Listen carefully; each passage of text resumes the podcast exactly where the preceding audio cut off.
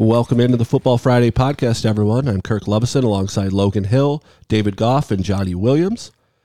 Logan, our presenting sponsor for all of 2023 was the Jolly Farmer. They're sticking with us for 2024. Tell me about them. I love the Jolly Farmer. Hopefully, you hit it over the New Year's weekend, got you some beer, got you some chips. Oh, I did. Johnny, Johnny hit the Jolly Farmer. Got to have some best donuts maybe that Sunday morning before you watch that football slate. Got you some donuts. Could have had some beer later on in the day while you're watching your favorite team play. Hopefully, win. We're getting to the end of the regular season here. They also have so many different items, uh, frozen foods, all that good stuff. Anything you could look for. I bought waffles there one time and they were delicious. I just finished the box last week. So again, that's the Jolly Farmer in Waverly. Love it. Love the Jolly Farmer. They're sticking with us for 2024. We couldn't ask for a better presenting sponsor. The Football Friday crew is a little banged up, everyone. Um, It's week 18. It's not your volume. If some of us sound a little nasally, we got sinus infections, we got colds, we got you name it, but we're here. We're here every Friday. You can find us on the Morning Times website. You can find us on the Daily Review. And if you're looking for print editions with all the best coverage in the Valley and the surrounding areas, David, Logan, they got you covered, and they're going to continue to do so in 2024. Now that I think about it, I bet it's this back room. Oh, That's why. We're, that's yeah. why. There. Who knows how many diseases are in here? We're all stuffed up. There's something in the air. I don't know. I got sick when I was home in Harrisburg last week, and I had to stop. So It's that time of year. It certainly is. Speaking of time of the year, we're into the winter football season. Excuse me, winter sports season. Football Friday podcast on the brain. Winter sports season picking up now. We had the Valley Christmas tournament last week. We talked in last week's episode about the first half of that. We had the finals and the third place game. Also, I was there on hand for Tioga versus Sayre for third place good back and forth game in the first half. Sayre shot the lights out. A lot of good three point shooters there that weren't afraid to take their shots. But once they went cold, Tioga kind of took over. Their efficiency won them the game, and they take home third place. David, you were there for the follow up. Waverly, Athens. Talk to me a little bit about that. well, uh, by score alone, it was one that Waverly dominated, seventy nine to fifty two. But in the first half, was a bit interesting. Waverly got off to a hot start. They were five of six from three to start the game, uh, from three, and they were, I believe, their largest lead at that point was eighteen to seven in the first quarter. But by the middle of the second quarter, it was 34-29 Waverly. Athens was hanging in there, but uh, it Waverly just Athens started missing some shots, turning the ball over, and Waverly was able to uh, just go in transition and get a lot of baskets. And at one point, they were up by 33 in the game. So it was a runaway by Waverly. Joey Tomaso was his second game back. The night before that was his first game back. He had 17 points in that first game. He had 19 points in the second game by halftime. Wow. So he had 29 points in that game, and he also, and I know we were talking about last last podcast where his three point shot wasn't falling in the semifinal. He had he went nothing but net from the left side of the three and the right side of three in the that first quarter. So his shot was back in that game as well. Really good atmosphere, too. Yeah, it was. I know um, the students certainly had a lot of fun. Both student sections were packed. Both went at each other, They were not regardless of the to go after score. each other. yeah, nobody got quiet, and that's great to see. The community all turned out, and they were lively, and it was a very good Valley Christmas tournament. But so Waverly takes home the championship. They- second, Tioga third, Yes. Waverly, or excuse me, Sayre fourth. Yeah, uh, Waverly. This is their second year in a row that they've won it, and now I can't think of it exactly, but I believe it's their sixth Christmas tournament championship in their last eight seasons. Beautiful. That sounds right. Yeah. Logan, uh, you were on the road a little bit. A lot of holiday stuff going on. We got some to touch on. Most of it's coming up. Talk to us a little about what, what's in the past and what's coming up here in 2024 this week. So the the only other thing that I got to for last week uh, was on Friday. It was Waverly girls hosting Towanda. Uh, just a little, not Christmas tournament, but a little Christmas week action basketball game. Former Christmas tournament action for Yeah. those two teams. So maybe that's why they still played it. I, I never asked why, but uh, just that was that one was all Waverly. They kind of jumped out in front early, made a big run in the second quarter, and were just able to kind of coast the rest of the way. Was really blown away. And I was talking with David before we got started by the play of uh, Riley Judson specifically, uh, freshman. Yeah. We talked about. So she just looked comfortable, and and maybe that's one thing that's super interesting to me watching these games is the the intermix between the JV and the varsity squads. You'll have players, and both girls and boys, that will go. They'll play the full game with JV, and then they might also play crucial minutes on the varsity team. They might play the same amount of minutes on the JV team that they play on the varsity team, and it's just more reps, more experience, and maybe it's against differing levels of competition, game in and game out. But so she looked very comfortable, and then Towanda, I mean, I think this is a very good Waverly team, so you don't maybe take a lot away from that game, except wanting to get better, obviously. But that was the wrap up to the week. That game was supposed to tip off at two thirty. I didn't leave that gym until after five, so just a long day. My introduction to the shot clock here in New York, I Yeah. haven't had that yet. Only covering Pennsylvania games so far. And then yeah, you're right. I was on the road, but this week it's we're back to the full slate. We kind of had a light Monday, nothing on Monday, not much yesterday on Tuesday, and then we're taping this on Wednesday. So I'll be at Girls Hoops tonight. Uh, Thursday, I think I'm going to hit a wrestling match somewhere, and then Friday should be back up here in the Valley for a very, very good Troy Athens basketball game. So a lot of good stuff, and then by this time next week, we'll be back in the thick of things as the winter season kind of starts to head towards a wrap up. Love it. David, what do you got coming up this week? Well, uh, you know, Friday I'll probably end up at Sayre versus North Penn Liberty boys basketball. I was going to go to Athens Can Wrestling tonight on this Wednesday, but uh, unfortunately, it sounds like Can kids are sick, so they postponed that one. I was looking forward to seeing Athens in action. Uh, Thursday is yet to be determined, but uh, I, I'm excited for the winter sports season to really get Yeah, going. we're going to ramp up now, and David and Logan will be there the whole way with all your coverage. You can find some of the stories they're talking about now in Saturday's print edition. Obviously, throughout the week, we're daily now. This isn't just a Football Friday podcast anymore. We got everything covered. All your winter sports, and David and Logan will be bringing you the action January and further on. That's really it for the roundup this week. Obviously, short week, holiday week, things get wonky, but we should, like Logan said, back in the swing of things next week, and we'll have you covered there. College football, guys. Michigan, Alabama. Michigan wins in overtime, twenty-seven to twenty. Any takeaways right out of the gate? Just a fun game. Very fun. They got it right. They covered. They did. Gamble responsibly in The- 2024. My biggest takeaway is the committee got it right. oh yeah, That's what I was going to say. I still see Florida State fans on my X account Oh, boy. saying we should have been in if we had that or blah, blah, blah, blah, blah. And I'm just like, I don't think that's the case, guys. I feel like we just had two very good playoff games. We don't need to rehash this again. we if Florida State was involved in either of those playoff games, one of them was going to be a blowout, probably. whichever, whichever one they're involved in, Yeah, right? It's just, yes. That's how it's going to It pan sucks, out. but that's probably just how it was going to happen. I think this is an easy question to answer, but I'll ask it anyways. Four teams. Who was the best quarterback you saw on Monday? Oh, Penix. By a long shot, right? Penix Jr. Penix was I mean, insane. Awesome to watch. watching him. I, I only stayed up for the first half of that Washington Texas game. It was just the capping off the holidays. Just like I just kind of want to go to bed. That made it really hard. I wasn't. I, I apologize. I'm not a diehard sport college football fan like you guys are. I I don't ca- know that I would say that about myself. I had, I had to cash it in because, but like it was really hard to go to bed at that night because that game was electric. Which win was more impressive? Washington's over Texas or Michigan's over Alabama? I think Michigan's because they overcame a lot of weird mistakes. Bad special teams. Horrible special teams. I I thought that game was about to end on a game-winning safety. Right? That would have been insane. That would have been disastrous, but also hilarious to see a college football playoff game end that way. But I, the one thing that was going for Michigan early on in that game is their defensive line was getting to the quarterback. Five, they had five sacks in that first half. They were insane. I thought they kind of bullied him in the first half. The Yeah. first the first series, I mean, I just had it on my phone. I was driving back up from Maryland, but they had like two sacks in the first Yeah. three plays. I was, It oh, it here we go. yeah. But I I would love to be able to argue, oh, Washington's win went meant more, but it, it was Michigan in my mind, right? Because this team collectively has been building towards making it to the championship Yeah. game. They had that heartbreaker against TCU last year. They were the number one team in the country. All the scandal and stuff from this season aside, they were playing Alabama, who's been a stalwart in the college football playoff since it came around. And it literally took them to overtime to get it done. So just a great, great game and a great night of games, really. Yeah, and I thought the second game, I thought the story we just touched on it was Michael Penix Jr. yeah. Johnny said it out in the foyer there before we came on. Just his flick.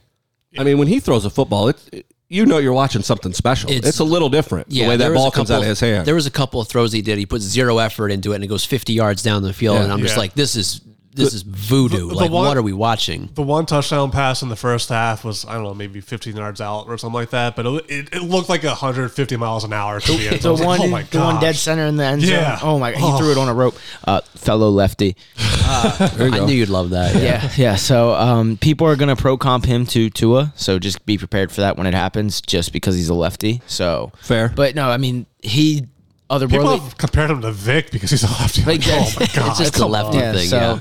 but his his wide receivers too, I was blown away by just the Yeah. speed. And Oh, I, I've watched a little bit of Washington this year, not a ton. I watched some of that championship game against Oregon and other points during the year. And I remember Penix from when he played in Indiana. Yep. He- he's obviously a very different player now than he was back then. But wait, Who's correct me it? Number one, Rome Odunze. Roma, Ooh. Rome Odunze. There's a pro crazy. player. Uh, McMillan Yeah. had a great game, and then there's another guy. I'm blanking on his name, but just McMillan. I was blown away by the speed. He would catch like a swing pass, burst 20 yards up the field, and that's what was so crazy in that second championship game. Because even Texas was d- making plays like that. Like they'd swing it out to the side, and there goes the receiver. Like I told, like we talked about last week, that was the most over game ever invented to be an Yes. over game. And not that everything's about gambling, but Never a doubt, though. That last possession where Texas was trying to win the game, I don't know who it was, but the one guy leaped up in the air, caught it like ten, he was like ten Oh, feet up in the Adonai air. Mitchell? Yeah. Well, that was a touchdown Oh, catch. I don't okay. know. I don't. Yeah, that was an awesome touchdown catch. But there was one where they're going down the field in that last possession, and I just don't know how the guy caught it. Oh yeah, he had- just got off of him. yeah. yeah. But uh, So I guess what we're getting at here is we talk more about Washington. Can Washington hang with Michigan? Oh, I hope so. Michigan four and a half point favorites is the is the early line. it's such a fun matchup because you have Michigan's really really good defense versus Washington's offense, which is just That's so much that's what I was going to say. Is I think that game gets won not on that side, but on the other side. Michigan's offense doing something against Washington's Yeah. defense because you figure Michigan's defense will stifle that potent Washington offensive attack. Obviously, they'll get theirs, but mm-hmm. that that's kind of strength on strength, right? So you go to the other side of the ball, and that's where JJ McCarthy, that's where Blake Corum, someone will have to make a play against a Washington defense that I've heard has been better, but they also talked about in Yeah. that game, like one of the worst against the pass in the So- entire FBS. Washington's defense, of course, is their weakest part, and they're, it's the reason why Washington, for all their awesome offense this year, I, I think it's their tenth straight win by nine or fewer points. They're not blowing out teams, Right. So it's weird because you know you think of previous examples of Alabama and Georgia reaching the championship game, they're crushing everybody. Michigan has pretty much done that all year too, but Washington isn't the prototypical we're dominating everybody we're getting there they're just winning these games and i think because of their battle test they which is so cliche to say but they're winning all these closer games and finding ways to win that like i just i'm i'm inclined to pick washington in this game because of that Yeah, I'm going to do what I did last week, and I'm going to say I'm going to go Washington because I think every game, every time they play someone who oh this is going to be the one that knocks off Washington. Oh, well Oregon will get them this time. I know they didn't last time. Oh well, Texas. I mean Washington hasn't played anyone like Texas, and they beat them every single time. Michigan again. Oh well, this is a different animal. Is it though? Or maybe Washington's maybe just national championship caliber. i think my brain says michigan but the vibes say Yeah, the vibes say what? There it is, David. There it is. We're all, we're a big vibes podcast. We are. I'll go Washington. I'm gonna go Washington just just to be anti-Michigan. Shout out my friend Jake Dyson. Michigan sucks. They'll be and they're cheaters and, the, and they're the Patriots. Love it. Michigan, it's their year. Okay. it does yeah That's- I'm- that's I'm a fair wa- i'm take. gonna go It would- but I'm It would like- be very weird if none of us picked Michigan. So I don't, and I don't like Michigan at this point with everything that's happened this year. But I love that it's two teams that haven't won anything in a while. Yeah. I love that. Like no matter who wins, I'm I'm just cool with it. Both will be members of the Big Ten conference Yeah. next year, Yes, so they Big will. Ten title game. That's funny though. No, we were about to go. Nobody picked Michigan, and we all just said, "Well, nobody's giving Washington any credit." So I'm glad someone threw Michigan in there. That's a definite vibes thing. That's uh, O- go other bowl games, real quick. Yeah. Oregon over Liberty, forty-five to six, a game that was never even close. Liberty should never love been the in the Oregon Fiesta uniforms in that one. They went with like the green and the yellow. Uh, Maryland Terrapins destroyed Auburn in the Music City Bowl. I noticed that. Yeah. Yeah, it was twenty-one Yeah. to zero before Auburn got on the board. Thirty-one to thirteen. at a time when the Big Ten really needed it against the SEC. Really Up until that it. point, the SEC was dominating the Big Ten bowls. Obviously, that Georgia over Florida State, sixty-three Oh, to my three, was goodness. never even a game. Uh, They need to change the schedule up in terms of transfers and. And everyone's saying, "Well, Georgia should have been in it." Uh, Florida State didn't play anyone. Yeah. They didn't. They, everyone sat out. They all opted out. So let's not get crazy about Georgia either. They played a, a Florida State team that wasn't really even Florida And State. we're talking about and you might be pulling it up. I'm not sure, but we are talking about how it's Michigan's defense versus Washington's offense in the championship. That's how we kind of felt about Ole Miss and Penn State. The Ole Miss offense and Penn State defense, and the Ole, Ole Miss offense won. Yeah. 38 to 25 Big in time. that one. And then the only other one I'll mention that oh, I guess Clemson 38-35 over Kentucky in the the Gator Bowl. But the only other main takeaway is Missouri over Ohio State in the Yeah. Cotton Bowl. That Um, was, uh, now you figure like Kyle McCord's not there for Ohio State anymore. Harrison's that, not but- playing. Yeah, so But uh, kudos to Mizzou. They all opted in. They all wanted to go out and say, "Hey, we had a heck of a season too. Watch us go play the Big Ten and prove we could have been in this discussion as well." And I think they will be next year. They got some good players. I, I hope Missouri is in in their are trending upward because it'd be cool Yeah. to see a team like them become a national powerhouse. yeah, and they're fun too. And then my last last one. This was from Thursday last week, but uh, Rutgers over Miami and uh, Timmy Ward, uh, Yes. Canton alum, Yeah. It's a punt recu- punt block recovery, fumble Loved it. recovery. Saw Pat McDonald at the Christmas tournament there, the Valley Christmas tournament. He was doing radio, and he ma- mentioned to me, "Hey, go check out the highlight. Timmy Ward getting in on the action." So that's great to see from a local. Yes, sir. The, Good for uh, him in a bowl game. The Yeah. Rutgers Miami and Pinstripe Bowl was also the Power Five teams that crushed Temple earlier in the season bowl. so yeah. There's a lot of teams that might fit into that someday. Oh well, yeah. Fortunately, they only played two Power Five teams this year, and those those those were those two. All right, ready to move on to the NFL. Before we do, let's talk Jolly Farmer again. Johnny, you got stopped there, got all your convenience store needs. Anything for the holiday? Beer, chips, all of it. Yep, got all that stuff tr- tried out. They have a huge, huge variety of some New Year's Eve beverages that I took that I took part in. Grabbed myself some ciders, grabbed myself some beers. Man, they got a The- huge. To their credit, it was it was the, their donut. If you want a donut, you could do. I kind of got to get there early. They were almost gone by the time I got there, so it wasn't much of a selection there. But yeah, shout out to the Jolly Farmer. They have absolutely everything you everything that you need and more. And, and as we get in the winter doldrums here, they're gonna have a lot. They're, they're gonna have a lot more to keep you getting through the winter season. I, I, I got I gotta go. Gotta I- go downtown Sunday. Waverly. I'm- I'm this pretty much- Sunday. what I'm- time do the Eagles play on Sunday? Four thirty. Perfect timing. Perfect. I, who knows if I'll be watching that game, but you know, but I, you know, I've had so much fun with this podcast since I've gotten up here. I feel pretty obligated to go to the, the place that sponsors us. You I probably should do that. and they're they're worth every penny. Shout out to Jolly Farmer. Catch them in downtown Waverly. All right, boys. It's scenario week. We're at the final week of the NFL regular season. We've had a lot of fun in this podcast, but now it's time to get to work. The Ravens, We don't have any work to do. All the oh. work's done. number one seed, No work to do for the Baltimore Ravens. dominated the Dolphins. F- hang 56 on a team that's already clinched a playoff berth. The second best team in the AFC, And- some might say. Some might say. We'll find out. Logan, you were there.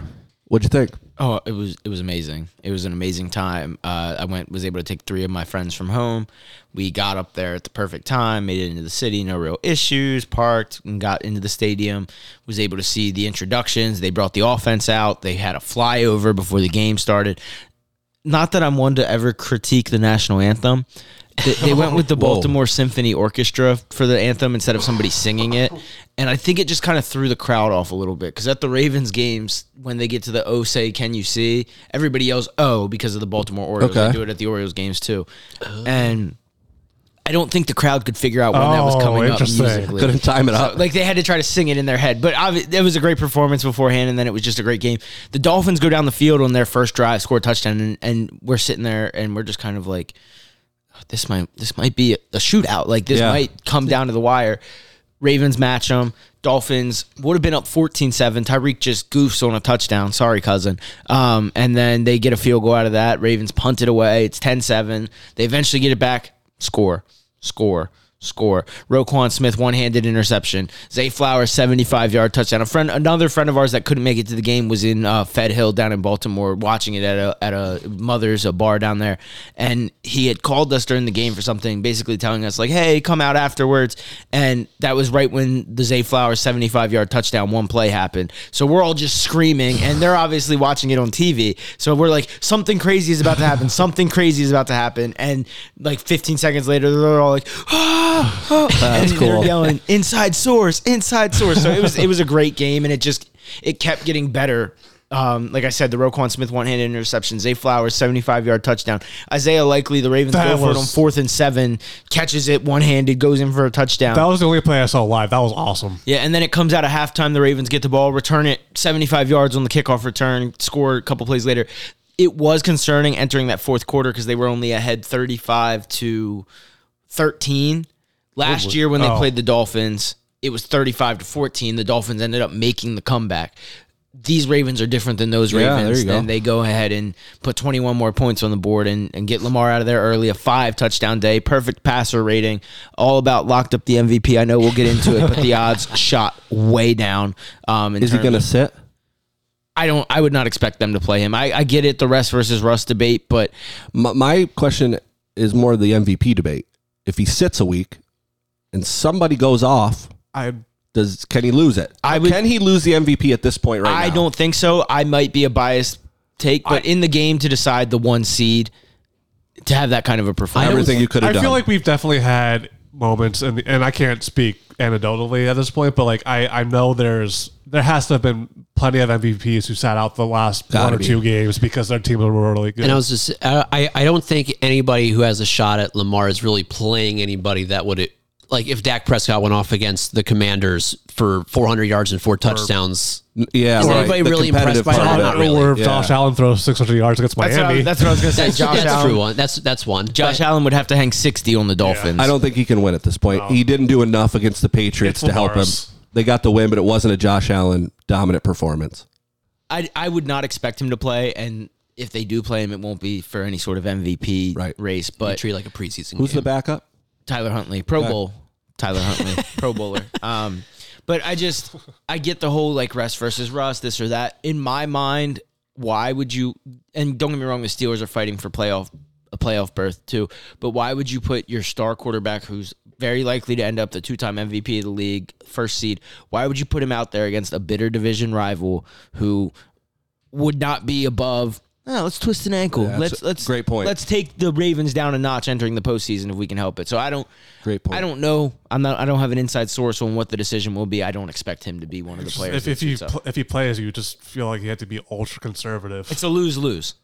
Yeah, so just don't play him. David and Johnny, I'm going to get to you guys, but since we're in the AFC now, let's just keep working our way through. The Ravens are the one seed they've clinched. The Chiefs have clinched by winning the AFC West. The Browns have clinched a wild card spot, Probably going to be the five. and the Dolphins have clinched a playoff berth, but they haven't clinched the AFC East. That leads me to my Bills. The Bills will play the Dolphins in the final game of the regular season this Sunday to determine who wins the AFC East. And let's start right out with some scenarios. The Bills might be the most wild. With a win, they would become the AFC East champion, the two seed, and could potentially, if they were to win, obviously, host two playoff games. Here's the wild part. If they lose, they all of a sudden need help just to make the playoffs. They go mm-hmm. from potentially the two seed and hosting two playoff games, p- p- maybe, to maybe not getting Being it at out. all. Yep. the good thing is you know before the game is played. What We'll your know where we situation stand. is. Mm-hmm. Which we, which yeah, if you if you already have it, then there's a chance. Then you, this the wildest matchup of the day could wind up being a total dud fest where Josh Allen plays half the game because you don't need him Yeah, anymore. but I- Here's the you're playing scenario- for a division. that Here's the matters. scenario to know. They need three games to go their way. Um, if they don't go their way, they're facing an all or nothing scenario where they either win the division or they don't make the playoffs at all. If the Steelers beat the Ravens, the Jaguars beat the Titans, and Saturday night's Texans Colts game does not end in a tie, the Bills have to win that game against the Dolphins to win the AFC East, and they would clinch the number two seed. Right. With a loss, they would miss the playoffs completely. Yeah. All three of those things are separate from each other, right? So Yes, it's all. So Buffalo wins, they're in. Buffalo Yeah. loses. a lot They of need- help. they I need help. the Steelers to lose, which the Ravens are sitting at anyone, or I need the Jags to lose, which the Titans are already eliminated, who the Jags are playing. So it's not a great spot to be in. It's basically you got to win. But Mm-hmm. what's just crazy to me is the way the season's turning out. With a win, you're not just in. You're only, you're only behind Baltimore in terms of seeding and, And host- you've been dead all year. Yeah, it feels it's like crazy. like, Yeah, up if and you could somehow emerge as the second best team in the AFC. I ta- I, I mentioned this to Kirk yesterday. The Bills deserve this. Like you, there's so many games that you should have won that you dropped. You just you like you. yeah. The fact that you're even in this position to get a two seed, you're probably getting more than you deserve. We've played our way back in, and we'll get to the, this when we do our best seven teams. In the AFC, the Bills are absolutely one of the best four, probably.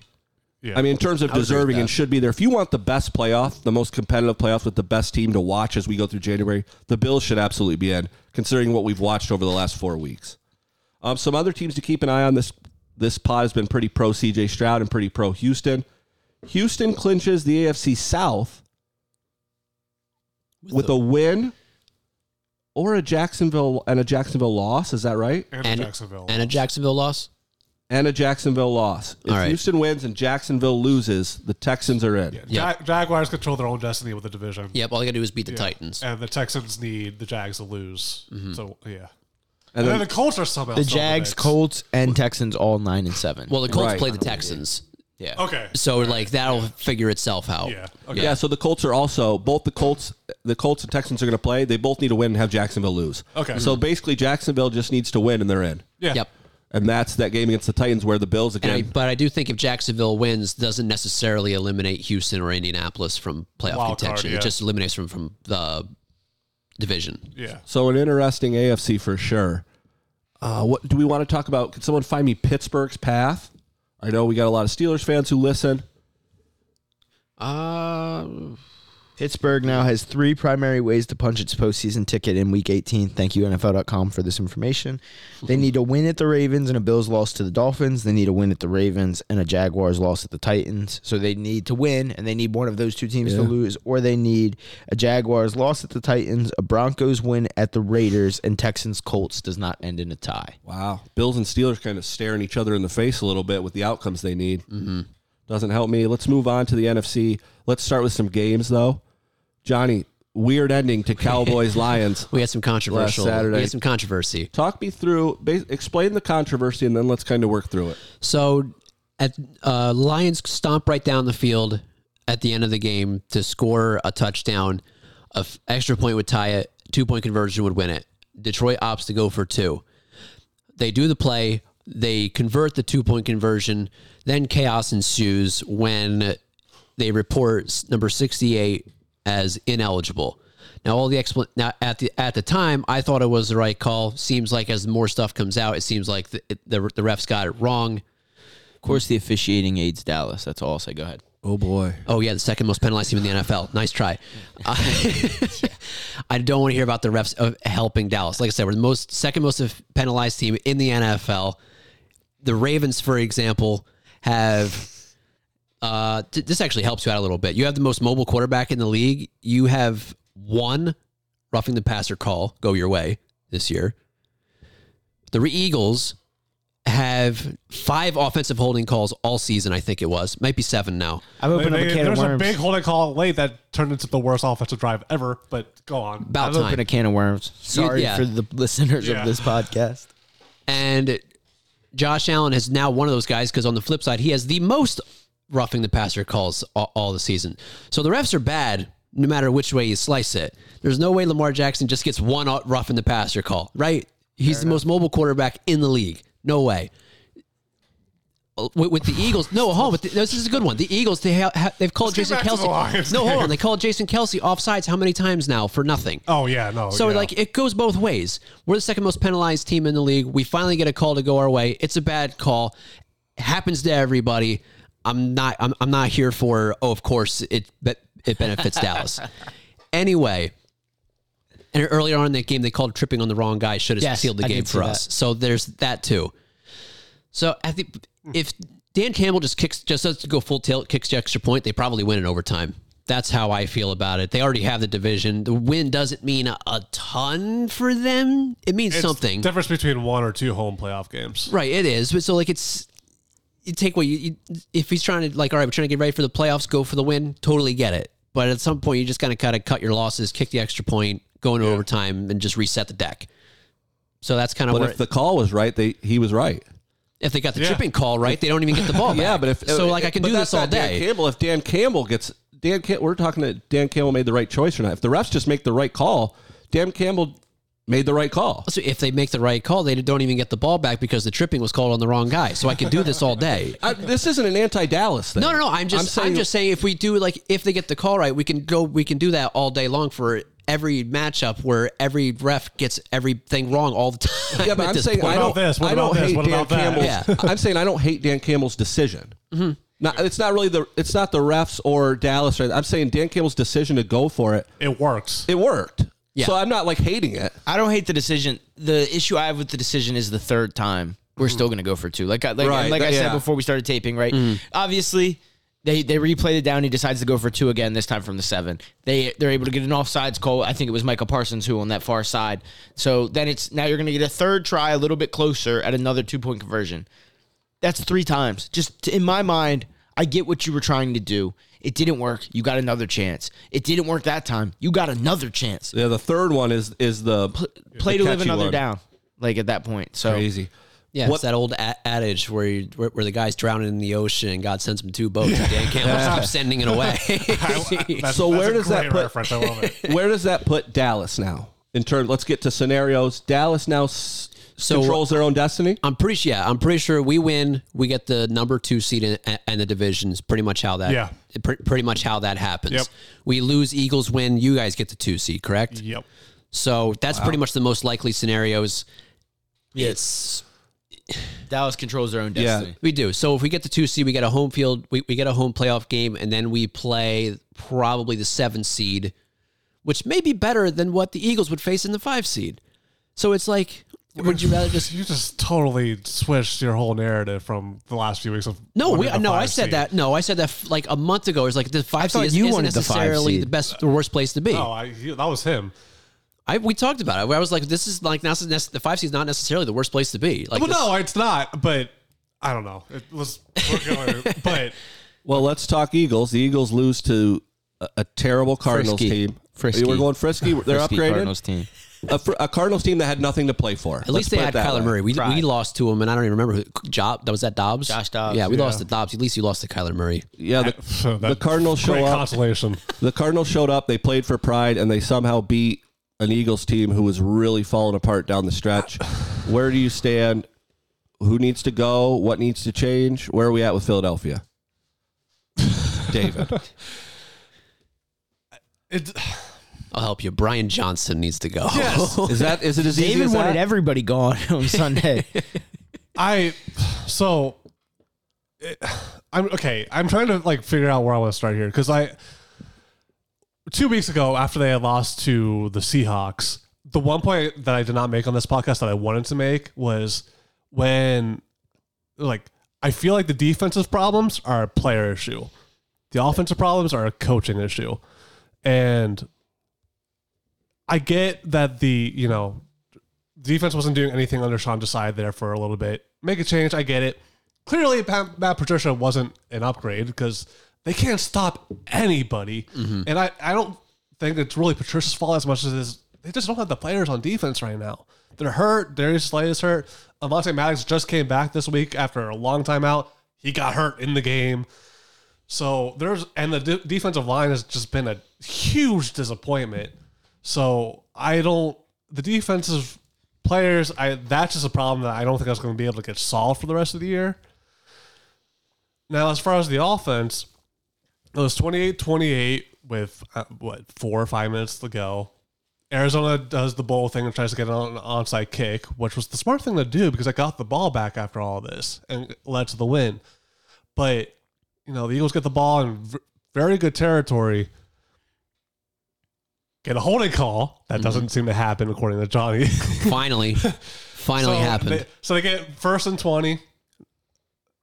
There's a whole sequence of, I think it was Julio Jones near the sidelines, like, am I in this play? Am I not? And do I need to go out? And then uh, finally, I think there's either Calcaterra or Jack Stoll runs onto the field. They finally get out, but you could tell the fans were like, what is going on? Figure it out. Quarterback, all that confusion for a quarter, 40 yard quarterback draw on first and 20. So second and 16. Like, oh, that was stupid. Well, then, all right, let's see what happens here. Quarterback draw where Hurts doesn't know where the heck he's going. He loses four yards. And that's where it just goes to hell, basically. To me, this is like the epitome of where the Eagles are at because Arizona, like you said, does the onside kick, gives you guys excellent field position to go put the game away. Like you are in plus territory, go go, down the field, get it done. You have a you have a holding call, happens, and then you have DeVonta Smith, AJ Brown, Dallas Goedert, D'Andre Swift, and you run quarterback draw, quarterback draw, And wide then- receiver screen. Well, and then it gets worse. It wasn't a wide receiver screen. It was a halfback screen to Kenneth Gainwell on third. And, so, so it was third and twenty. Kenny. It was a third and 20 halfback screen. And I don't even hate the halfback screens when that happens. Like, I get that play. I, but, like, in third and 20, why are you throwing it to Gainwell behind the sticks? And I think that got them four yards or something like that. yeah, you were playing for the field goal. Yeah. It was just absurd. And, and, and you knew when they played for the field goal that Arizona's just going to go right back down the field and score because that's what they were doing the entire time. And I assume, well, there's I don't know if you guys saw that uh, fan in the stands, the lady. Yeah. It's like, what the hell are you doing? Uh, but uh, right after that screen was completed and done and all that, they immediately panned to AJ Brown going off the field, just shaking his head. Like, Well, I was going to say we enjoy talking about the Eagles on this pod, even when they when they play bad or when they play good. There's one player on Philadelphia who seems to not like talking about it. Yeah, he Yeah. said there was nothing to say, right? He, Yeah. he doesn't want to speak to Yeah. the media. Some people are Yeah. getting upset about it. Some So- are coming to his defense. What's the feeling in Philadelphia about AJ Brown's seemingly disappointment on this either this team, this season, the media? Who is it? I think- what's the problem? I think the majority of the fan base is okay with AJ and his not talking. It's usually when players don't talk, I tend to hate that and just have a lack as of a respect fellow for sports player. reporter. Yeah, no, as a fellow sports, but or yeah, like as a sports it's like, reporter, I just get it. talk, just give us something, you know? It's part of your job. Yeah, look, right. It's part yeah. of your job description. Yeah. Mm-hmm. So most of the time when that happens from any player on any team, I'm like, well, that, you're, you're, kind of, you're kind of crappy for that. However, AJ like he said, there's nothing to say, and then he kind of walks away from his locker and doubles back, tells the media, "It's not you guys." I just had nothing to say. Like he was like he even went out of his way to say, "I'm not mad at you, the media. I'm not trying to be He, w- he like went that. with the old golden rule. If I don't have anything nice to say, I'm Yeah, not going to say it at all. a- and the media's thing is, well, this is kind of our job. So there's Yeah. this disconnect there. So, that, but he said, "I have nothing nice to say." Is exactly what he said after they won on Christmas. And I'm o- I'm okay with that because it sitting here talking about this, I'm, I go back to thinking about like the Marshawn Lynch when he just said, "I'm just here so I'm so I Don't don't get get, fined. fined." I'm Yep. just here so I don't Yeah. get fined." That works. That he's giving you something, right? You have to figure out a way to use that, right? Like you would mm. say in your story, Lynch was not in the mood to talk to the media, and then you would say he, you would quote him, right? And Brown giving the media just that, not what you want. You want him to talk X's and O's. You want him to talk about what went wrong down the stretch, but you can still portray Exactly. the mood with So, with that much. the reason- So, With him just even acknowledging the media and all that, and not talking and saying anything, we all know what AJ is saying by not saying anything. He is hmm. mad, and he is mad. Presumably for the same reason the entire fan base is mad is because the play calling has been horrendous, and you're not capitalizing on all the talent that you have. Mm-hmm. And that wide receivers or the halfback screen hurt DeVonta Smith on the play, and who mm. knows how long he's he apparently it's not as serious, but just by the awful call, insult to injury there because now you have DeVonta Smith who's might be out for a couple weeks or And it's injury to like- insult. Yeah, yeah, yeah. So so let's cruise through the NFC. Here's who's clinched. The San Francisco 49ers have clinched the one seed. The Lions are in. Better sit Brock Purdy. There you go. He might need all the reps he can get. the Lions are in. They've clinched the North. The Cowboys are in. Haven't quite clinched the NFC East yet. The Rams are, are in. Officially clinched. I They're in a wild card spot. last night. Yep. And the Eagles are in. We got some work to do in the NFC South. Atlanta needs a win and a Tampa Bay loss. I believe the Saints are in the same boat, a win and a Tampa Bay loss. The Bucks just have to win and they're in. Atlanta's the the third dog in that fight because they're I believe seven and nine right now, Okay. and everybody else is eight and eight. So they The need Bucks some and the work. Saints are eight and eight. So Let me ask you guys this. Let's take the 49ers out of it. If you're looking at it from a Cowboys perspective, from an Eagles perspective, which team scares you the most to play? Um, besides the Lions, No, th- you can include them. Are the, are the Lions the? Lions are scary, and honestly, the Rams scare me. the Rams are they're that team that gets hot. They're They they are get the NFC version of the Bills right now. They get in. ugh. So- and, and if they actually do some damage in the playoffs, you're thinking wild card era Giants when Eli when Yeah. they scraped by and then got on a hot streak. But as- as far as kind of in a vacuum, who scares me the most, it would and the Eagles scare me the most. That's good. That's well, good. I, I've, lost, I've lost all hope in their run right now. So That's a great they- answer. They would have to prove, and uh, it's not a serious answer, but it's like kind of.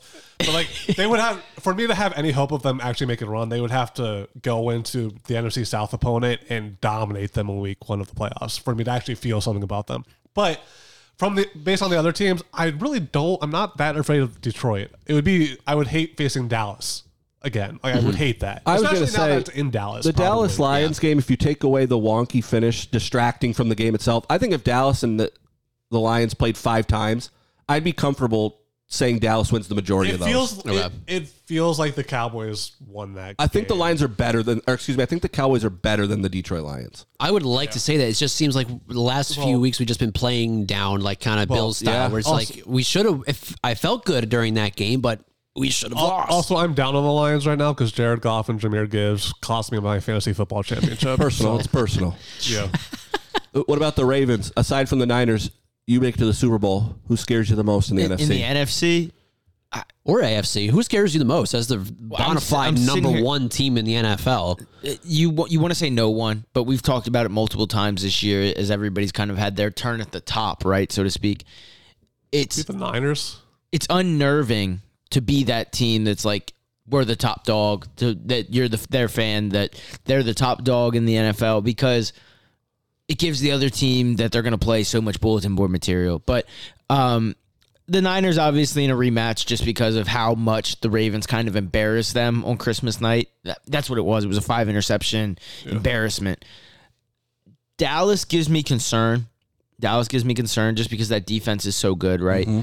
I, I do kind of wonder, and I wanted to ask you this. we- We're talking about the AFC a little bit, but Dallas at home versus away, does that give you any cause for concern heading into the postseason? Because they're 8 0 at home this year. We are the but the last home game didn't give me a whole lot of hope. We do seem to play very different on the road, and that does concern me for whatever reason. Because I'm I I honestly, for, for for the most part, think the whole home versus away thing is in general overrated. I- but for I'll- some reason, it makes teams to have a big difference for us. It- it- exactly. Like Dallas specifically this year. I honestly believe the Eagles kind of gift wrapped to you a really good chance at a good run in the playoffs because now you got the Yeah, now we get a chance Well, yeah, I was going to say, if you do believe in it, the winning this weekend's huge. Yeah. It gives you two, and you only have to win on the road once. So. Yep. But every street comes to an end, so that's where I'm. That's what I'm looking at. As far as as far as NFC, I will taking the 49ers out of it. That Rams team played the Ravens really well in Yeah. Baltimore a couple Yeah. of weeks back. Stafford is otherworldly at the quarterback position.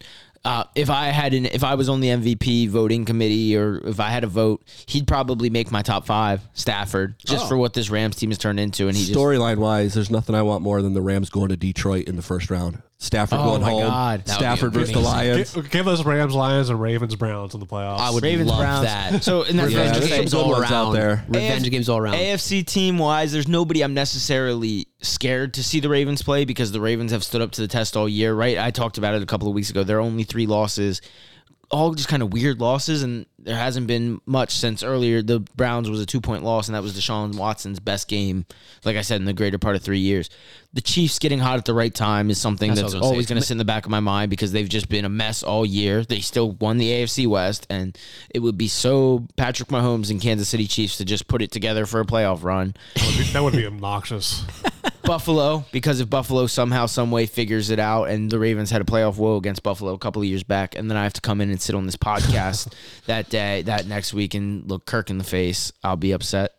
Um, hopefully, he has to look me in the face and cry. It Sorry, could happen. but and then obviously the Joe Flacco angle. Uh, I think the Ravens against the Joe Flacco team in Baltimore, I think would be able to figure him out. I don't think he would just do what he's done to some of these other teams this year, but. All right, so let's rank them. We'll do this really quick, and then we'll get everyone out of here with the how well you know your division. Let's just, as a collective group, try to rank the seven best teams in the NFL right now, regardless of conference, regardless of division. Right now, who are the seven best teams in the NFL? Can we all agree right out of the gate that number one is the Baltimore Ravens? yes. yep. Yes. I'm with you. Number two. No, really? I Are you will sure? say the 49ers still. I That's who also I had it too. I agree. Yeah. Number three is where we probably got to start putting our heads together. I put Dallas at home. That's good. Who's third? oh boy, this, this is where it gets really hard. They might beat Um, Whoa. If you asked me a week ago, I would have said the Dolphins. Yeah. Now I that's- won't say Now that. I will I not say can't it. say it. I can't The- say the Dolphins. the- the- Low key, the Browns. Are the Browns with Joe Flacco quarterback the third best team in the NFL? Well, the thought is No? to go to I don't one of think these so. two NFC East divisions. I think but it's they- Dallas. but they've just yeah. I, that's kind of where I'm I falling. think, it, I think it's I, Dallas. I refuse to put that much faith in my Three team. votes to one. yeah. Three votes to one. Dallas is third. All right, so Browns are number four. Four. I think it's Browns. the defense is The otherworldly. defense, yeah, otherworldly. yeah, I have to keep counting the defense. yes. Yeah. the- It, Five. Is it Detroit? Lions? Is it the Kansas City Chiefs? Oh, yes. We're just counting this. Who? Who? Yeah. Who? Who wins in a matchup? Lions. Who or wins right Chiefs? now? The Chiefs or the Well, the Lions? Lions won week one. I they and I don't think that would necessarily change. I think the Lions can beat the Chiefs right now. I think. Oh they could. yeah, I, yeah. I would put the Lions over the Chiefs. I will say Unless the it's like a Detroit bad Lions. weather game in KC, I don't think. I think the Lions win that I game. think that favors the Lions. A You bad think? weather game in Kansas City. Is it five? Is that five? that it will be five? Yeah, if we put Detroit. Everyone there. good there? I'm I'm fine with it. I have no issues. So I think six then is the Chiefs. I would agree that the Chiefs would be number six. And our final pick, we got teams left like the Dolphins, got the Rams, the Bills, Dolphins, Rams, Bills. the Eagles. the Eagle. Oh, Eagles. Uh, is it? Oh, I would put the Bills over Right the now? Eagles. Right now. The Eagles have how many losses in a row? I, s- I well, guess. they're I guess four it of comes. the last five I, games. So the Eagles have lost four to the last five, right, so including we to the did say Cardinals. right now. I'm looking at their win total, and it's just like you got it. That comes into account. But we're talking. They t- started t- ten and today. one. They started ten and one. They've yeah. they've just fallen. They've lost four out of five and just lost to the Cardinals. I can't put them at seven. So I I would I honestly would argue Bills, which is Rams funny are. I say Rams or Bills. Then If the I, I Bills, was, I was thinking Rams in my mind. So the Rams are Yeah. sl- somehow secretly scary. if it's Bills versus Rams right now, who wins? Oh, that's a good game. Ooh, And this is weird because I think if it's in Buffalo, it's the Bills, but if it's in, Los Angeles. again, if Angeles. it's cold weather game, the whole thing because Bills. but who's better have right a now? huge playoff. I guess would be, I think it's probably the huge, uh, Rams. home field advantage. Rams. Let's yeah. I would I would think the Rams. I had One- honestly well, have let's- a bit more I- faith in Stafford than Allen. I That's sadly. and that's my whole thing. I think the tiebreaker here is They're one, both gunslingers. They're both going to take chances. They're both going to have interceptions probably, but I think Stafford's been in the game long enough where he's still a little bit better about reining it in than Allen is. I think the tiebreaker here is one has already clinched a playoff spot and the other hasn't yet. Yeah. So oh. Rams. That's, That's good. fair. That is good. I don't hate that at all. for this meaningless list. That's seven. For this totally, I've never seen a guy who almost has 50 plus touchdowns get so much disrespect. it's not disrespect. It's That's crazy to say it's- Matt Stafford's better than Josh Allen. It's not that. No, I just I'm mm-hmm. I'm concerned for. That's wild. I'm concerned for Josh is Allen re- that Kirk I love me some- red right now. I love Stafford too. Don't get me wrong. I mean, I love Stafford. this conversation really got away from him, huh? 50 plus I- I'm- touchdowns. I'm, concerned that the Josh Allen that hurts Josh Allen is lurking there, waiting to come back. That's my in, until it doesn't be happen, right? That's what I'm but saying. But he hasn't been for five weeks. it's all it's all there for the taking this week. It is. And I could it. look really dumb next week when I come here and go, man, have, I won't be worrying about what I said this week if they lose when I come in next week. That yeah, trust me. But, in, you're pounding the table. but I'm all right with the Rams so." at seven. Uh, Puka Nacua's been awesome. Cooper Kupp's awesome. With Stafford, that little trio. Stafford does have better weapons than well, mm, well. Stafford makes his weapons. I feel like. Look at Nacua. Look at Cal, not want to say Calvin Johnson, but look at uh, who was the other receiver? He Cooper Kupp. Third round pick. Nacua was a fifth round pick. I- I Nacua's going to win offensive rookie of the year. I think this season is proving that Stafford has never even ever fallen off. He just now has talent. back Last with season him. was a weird Yeah. one. Yeah, it Yeah. was it was an anomaly. and that's we, that's what we were sitting here talking about. I don't attribute it all to Josh Allen versus Stafford. McVay plays a role. In Oh, yeah. for me. Yeah. for the Certainly. Los True. Angeles Rams. Definitely. Right, he's Meanwhile, been to yeah. the mountaintop before. He's won the Super Bowl with them. So I think if we have to pick the seven best teams a week out of the postseason and they're already clinched and they're already preparing, Let me at Cooper Kupp and Puka Nacua or Stefon Diggs and Gabe Davis. Yeah, it's it's going to be the Rams, but all, and, and also Allen's dealing with an off with an offensive coordinator that he didn't even have halfway through the season. So which has been a little bit of a blessing. yeah, Five- it has been. five So straight. like, it just sho- it We'll see. shows you. That's why it's not played on paper. But I, I like the seven we got there. I think you can't go wrong. I think so. Some notable left. Who's left off? We put the Rams at seven. Bills are off. Eagles are off. Yeah. Anyone else we hate? We're a little feeling weird not having them in there. Um, I think I feel like we're okay missing- with I feel like we're missing someone from the, put the Dolphins NFC. No Dolphins. No Dolphins. No Dolphins, no Seahawks. they were playing for a chance at the one seed and they lost Yeah. 56 to 19. And yeah, Yeah. they were playing for a chance at the one seed, Man, so they're Dolph- up there. I think we've asked this three weeks in a row. Dolphins, Jekyll and Hyde are just plain frauds. I guess we find out this weekend. Probably see- they I say, you if you- feel pretty if good they- about Miami when they beat Dallas, and then Yeah, but they barely beat Dallas. Yeah. They get they get just destroyed against Baltimore. Yeah. Here you go. Bu- Buffalo comes Because to again, town. Dolphins with a win, they'll be the two seed. The Buffalo's kind of the in between of the Baltimore and the cow of Baltimore and the Cowboys. So go out there and prove it. All right, well, let's talk who really knows ball. How well do you know your division? I've clinched this championship. It's over. I mean, mathematically, I, I, all jokes aside, I've clinched this. Didn't even need the final week. If only your team could do the same for you this week. They week. might. In the same week, I'll clinch this, and the Bills will clinch the AFC East. Man, I'm That's what good. I know. I know, and I know we're Josh getting Allen into how well do you know your division. That's the the point I wanted to drive home about Josh Allen 50 touchdowns. Is we talked about it briefly on the last pod. Is the Bills didn't realize their potential as a team this year, and that the narrative aspect of it plays into the MVP, who gets talked about, who. So he, he's very well been having a good year, but they stumbled so hard out of the We gates. probably should talk more about the change, though, in OC. I mean, Ken uh, It Dorsey had- got it had- fired. yeah, it had to have played a played a role. They, they decided that the coaching was was bad enough that would, they needed to make a change midseason. Ken Dorsey got canned. Joe Brady came in, and the Bills haven't lost. four straight. That's real. So it's interesting. We'll keep an eye on it. All this could sound really bad next week, or we could be looking at a really fun playoff where all four of us are in. Man, if I'm the lone guy out, that's tough. well, if we're all in ne- by next week, I'm the only one that's not feeling good about my team. that's true. That is true. All right, I don't know. I'm not feeling super confident in Dallas, but I understand. where you, I understand you're feeling worse. you haven't lost four or five games, Yeah. So but you We have also can't lost. be a winning team. You have lost 22 picks, and that means you got to start us off this week. Yikes. Uh, all right, so this is my last chance to catch Last Logan. hurrah. and I on paper have it easier than he does. So I'm picking no no uh, no big surprises here. Cowboys and Eagles. They're both playoff teams. They're both the better teams. Commanders are terrible. Giants are terrible. Yep. Cowboys at Commanders, Eagles at Giants. Yep. Going chalk.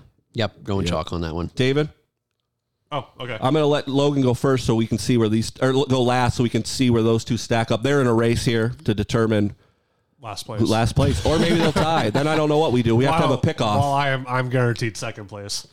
So all right, Eagles Giants. Even for all the frustrations, the Eagles should have technically crushed the Giants on Christmas Day. I'll just pick the Eagles on that one. All right. And uh, the Commanders. Pick the Commanders over the Cowboys. Right. There it is. I love it I because screw the Cowboys. screw For the no other- Cowboys and also you picked the Eagles. yeah. How's that one worked out for you recently? I'm just messing with you. I'm just messing with you. Seriously, if, if nothing else, we But- take shots at each other. but That's what this pod this, is. this this the NFC East has been very just stupid in the sense I could see the Cowboys just inexpect, inexplicably Oh, I dropping one. and the absolutely Eagles could. picking the Yeah, I could see Jacoby Brissett of all people coming in there and just destroying our number two seed hopes. It's in Washington and not in Dallas. Before I do my picks, the Commanders just sneakily ran up to the top three picks of the draft. Like now they're picking two. I know it. Oh. I did not see that in November. Then I figured they'd be bottom ten, but I didn't figure they'd be bottom two. Yeah, I mean, they traded Sweat. They benched Howell. Yeah, they tanked for it, and they're going to go get a quarterback next year. Yeah. it'll be fun. Caleb Williams, DC product. Caleb Williams, some might say Mahomes, Lamar, and Whoa. Josh Allen. It- Dan it- Orlovsky it might is- say it it. is possible Washington drafts Drake Maye to replace a UNC quarterback to replace their U- current yeah. UNC quarterback. They like that pipeline. Uh, Jets at Patriots. I'll go Jets. Because you'll never pick the Patriots. Potentially Bill Belichick's last game in New England. How would that sit with you? I wish we could have finished it. For him. yeah, give me Jets at Patriots. Give me Bills over Dol- Dolphins. Obviously, that's a good one. Last game of the regular season, eight fifteen for all the marbles. I feel nervous. I would be terrified. what makes me nervous is the fact that they got beat up so bad by the Ravens that I think you're going to see a completely different Dolphins team. And the Bills got them once already this year, right? Yeah, killed them. Killed them. Yeah, it sounds like Waddle's going to play. It just screams big bounce back. We'll see if we can hang. If we do, I'll be in a very good mood next week. If not, this will be a weird podcast. Well, it'll be a three man podcast. Yeah. Typically. Taking a I'll show off. up. I'll always show up, but I won't be in a great mood. Logan, to stay ahead of Johnny and to finish in sole third, You're left with Browns at Bengals and Steelers at Ravens. Kind of some weird picks because you don't know who's playing and who's not. Well, I'm glad I put myself in this position because I was able to look. Are the Browns going to rest players? They're locked into that five seed. Jeff Driskel is going to start at quarterback Oh, for wow. Cleveland Oh. this weekend. So not that I don't have faith in Jeff Driskel, but I will be taking the Cincinnati Bengals. Okay. They got eliminated, but it's divisional game. Browns have nothing to play for. Cincinnati's playing for. It doesn't for seem to matter though who Cleveland starts at quarterback. I know that was your point, but I know, but I they'll know, I probably understand. rest more. Jeff Driskel's just the name that jumped out there. I'll, and then the Bengals, right? They lost to the Browns to start the year, so Yeah, Garrett, Myles Garrett's probably not playing. exactly. so you'll probably expect key probably defenders. smart probably- to let Flacco sit too, right? You're, you're dealing with a guy he's who's 45 years old. yeah, or maybe or or people counting it out. or don't sit someone when they're hot. You never know. Yeah, at that age though. You got Yeah. seven days in between games anyway. It's a And lot then of time. Steelers at Ravens. The the marquee pick is to go Steelers, right? Because the Ravens are going to be sitting guys You down. can't do it. I Can't won't do do, it. that. This You will can't keep do it. the Pittsburgh Steelers out of the postseason. It's in Baltimore. Pro Bowler Tyler Huntley, like I said, probably going to get the start. Give me the Baltimore Ravens, and if I finish in fourth place as a result, that's got to happen. If this But is the best rivalry in football, you have to play everyone and make sure they don't get in. disagree. Not going to play everyone. I know was a you need Bills some fan, help. I I, sure know. would I, like it. I know you need some help, but it's not going to happen. No, we everything's should- locked up. This will be a almost- weird week. We should see a lot of people sitting. I would almost prefer the Eagles to rest everybody this week. Just take the five seed and move on. But Because like we said, the five seed you get Tampa. or Atlanta or New Orleans. Yeah. I would guess if you're looking for good games this weekend, you're watching the AFC South or the NFC South. A lot of games matter there. The Buffalo won at night against the Dolphins, but other than that, a lot of people clinched, a lot locked up. Or you need, or if you're a Dallas Cowboys fan, you just got to take care of business. I will. s- I, I- I will say if your backup quarterback can be a can be a Pro Bowl quarterback though, or are you a system quarterback? Is that really what we're going to do? is that really what we're going to do to end this podcast? So we got system quarterback Stafford Um, better than Allen this week. I'm just I'm just Lamar I'm just not throwing the it- I'm just throwing it out there. Dak's got more touchdowns, fewer interceptions, higher EPA, more throwing yards, all everything across the board. I'm just just You've, throwing. you've been anti EPA until just- it worked in your favor this week. well, that's what we do, right? kind of turned into Skip Bayless on us here. I'm just throwing. I'm just throwing that out there. What? What? Why? Why is? Lam- What, I'm just. I'm genuinely asking. I, outside of his, outside of the game where he, like, yeah, he took a Dolphins team who doesn't have a great defense as far as I'm aware. They but were the best defense, one of the best defenses in the league after their bye earlier this season. Miami was. Yeah, go ahead. Check the numbers on that. Oh boy. All right. No, I believe you. I'm just checking on you. He also sent in our group text this weekend um, Allen versus Lamar. Then the very next day, he had Dak busting through the doors as like a Simpsons character or oh, something. yeah. He's so back. he, you're, you're grasping at That straws was right to after find, that CD. Yeah. to bomb find that he any had. funny, other, to I find was all any about other it. MVP candidate that's not Mr. Lamar Willis Jackson, who will be a two time MVP of this league in about a month. He will be. Oh, good for him. Marvelous. I, no, no. Ser- I thought seriously, you no. were a Ravens no, fan, he's, Johnny. No, Where no, are no. we? It's just it's well deserved. Anybody but Brock Purdy. Fair Brock enough. Purdy does does definitely does not deserve it. So I'll give Lamar credit for that. Just coming in and just being proving that a, that someone actually better is out there than that guy. All right. We should have a lot to talk about next week, both from our own teams and then the high school roundup. We're about to get right back into it. David, Logan, we'll have all the coverage for you. We'll round it up for you next week. We'll talk how all this played out in the NFL, and some of us will look really smart and some of us won't. And then we'll get you ready for the playoffs. Until then, see you next week.